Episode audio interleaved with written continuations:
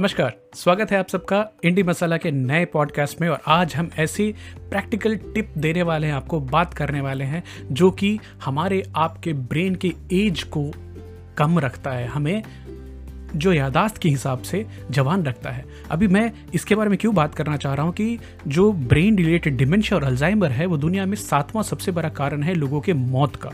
तो मैं नहीं चाहूँगा, ना ही आप चाहेंगे कि आप एक ऐसी हालत में जाएं धीरे धीरे जहां आपकी खुद की याददाश्त, खुद की पर्सनैलिटी, खुद की आइडेंटिटी लॉस्ट हो जाए। बड़ा ही दुखद सा ये फेज़ होता है। तो उम्मीद है आपको आज की एपिसोड प्रैक्टिकल टिप्स के साथ पसंद आएगी। तो शुरुआत करते हैं। डॉक्टर राहुल जांडियाल 48 साल के ब्रेन सर्जन हैं जो कि City of Hope Los Angeles में काम करते हैं। और बेसिकली ये नर्वस सिस्टम में जो कैंसर होते हैं उसके एक्सपर्ट माने जाते हैं।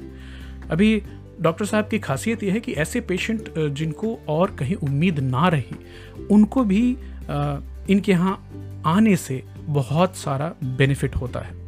बड़ी सारी किताबें लिखी इन्होंने, इसमें से 2 उल्लेखनीय किताबें हैं, life lessons from brain surgeon जो कि 2019 में आई थी, और अभी आई है life on a knife's edge.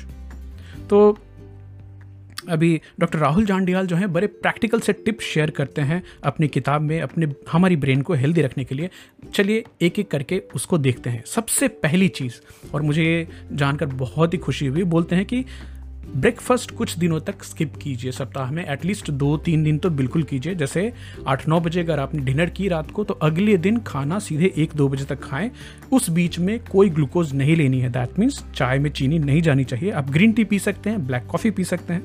अभी देखिए, ये जो हालत है जिसके बारे में हम अक्सर बातचीत करते रहते हैं, इंटरमिटेंट फास्टिंग, 16 घंटे की आप सप्ताह में 2-3 दिन कर पाएँ। वैसे आपको ये बताकर बहुत खुशी हो रही है मुझे कि पिछले 2 साल से मैं और हमारी जो धर्मपत्नी है सोनी जी, हम दोनों ब्रेकफास्ट नहीं करते। तो हमारी एक 16-17 घंटे की इंटरमिटेंट फास्टिंग रोज़ होती है।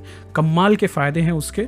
बट मोटा मोटा आपको यही बताना चाहूँगा कि जब भी आप फास्टिंग के स्टेज में होते हैं, 14-15 घंटे हो जाते हैं, तो आपकी जो लिवर में ग्लूकोज की स्टोरेज जो है वो कम हो जाती है, ख़त्म होती है। और फिर उसके बाद जो आपकी जो लिवर है वो फैट्स को जलाना चालू करती है और कीटोन्स निकलते हैं। अभी न्यूरोसाइंटिफिक लिटरेचर में ये बात कई बार मेंशन हो चुकी है कि इंटरमिटेंट फास्टिंग हमारे ध्यान के लिए, एकाग्रता के लिए, फोकस के लिए इम्पॉर्टेंट है। तो इसको ज़रूर ट्राई करें। बड़ा ही आसान है, बिना पैसे वाला नुस्खा है ये। नंबर 2 पे है 5 मिनट की डीप ब्रीदिंग की रिक्वेस्ट करते हैं। अभी इसमें विम हॉफ साहब की मुझे याद आ रही है, हमने एक एपिसोड किया था जिसमें कि 20 बार सांस को अंदर खींचना है बहुत तीव्रता से और थोड़ा छोड़ना है। जब भी आप ये 20 बार करेंगे, और अच्छा ये करते समय आपको या तो बेड पे सोए रहना है या फिर सोफ़ा पे बैठ के करना है, खड़े होकर इसे करने की सलाह नहीं है। होता क्या है कि जब भी आप बहुत सारा ऑक्सीजन बॉडी के अंदर में 20 डीप ब्रीथ में लेते हैं और कम बाहर जाने देते हैं, तो आपकी बॉडी की बायोकेमिस्ट्री चेंज होती है और कमाल के फ़ायदे आते हैं। तो जब भी आपको, जैसे शुरुआत में आपके हाथों में झुंझुनाहट, सर में झुंझुनाहट होगी, क्योंकि आपके शरीर में जो बायोकेमिस्ट्री है पूरी चेंज हो रही है, ऑक्सीजन बहुत ज़्यादा हो रहा है। और जब भी 20 आपने ब्रीथ इन ब्रीथ आउट कर लिए हैं, तभी एक ब्रीथ पूरा खींच करके और उसको रोक कर देखना है।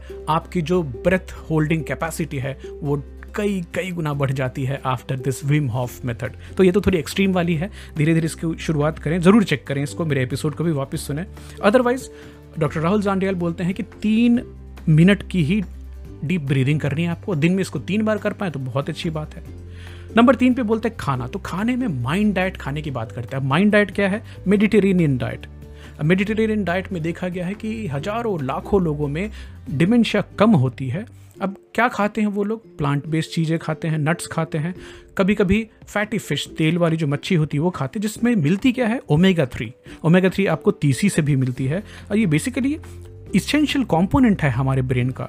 ये एक तरह से हमारे ब्रेन के ऊपर में कवर करता है, जिससे इलेक्ट्रिकल जो सिग्नल्स हैं जो फास्ट चल सकें। तो हमारा जो ब्रेन है ये बड़ी ही एक स्टिमुलेटिंग इलेक्ट्रिकल ऑर्गन है। बहुत सारी वायरिंग है, बहुत सारा इम्पल्स इधर से उधर आता जाता रहता है। तो मीट अगर खाने वाले अगर आप हैं तो पोल्ट्री खाने की सलाह है, मतलब मुर्गी खाने की सलाह है।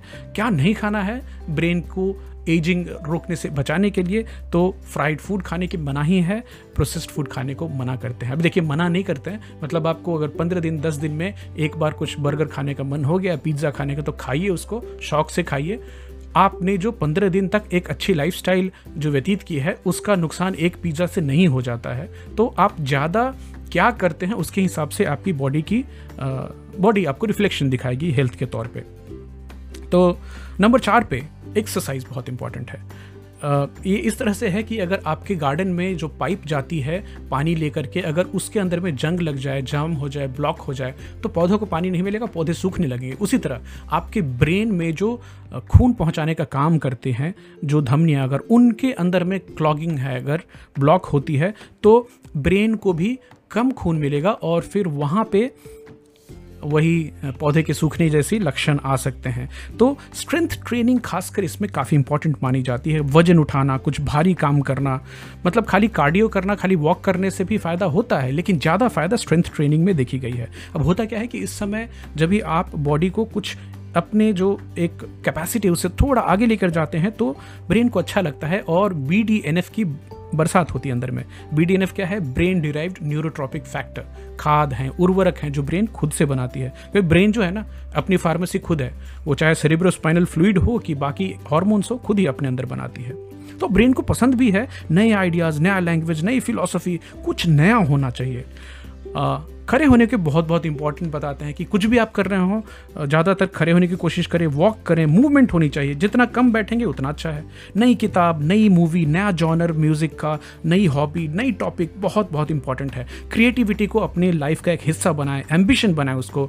अब याद रखिए, मैं और आप जब भी हम सो रहे होते हैं, सपने में होते हैं, तो वाइल्डली क्रिएटिव होते हैं, बहुत सारे आइडियाज़ आते हैं। तो ये जो ट्रांजिशन होता है ना अवेक से अस्लीप, मतलब जागृत से सोने की में जाने में, या फिर सुबह में जब भी आप नींद से आधे जगे होते हैं, इसको हिप्नोगॉकिक स्टेट या हाइप्नोपॉम्पिक स्टेट बोला जाता है, जिसमें अल्फा वेव्स होते हैं आपके ब्रेन में।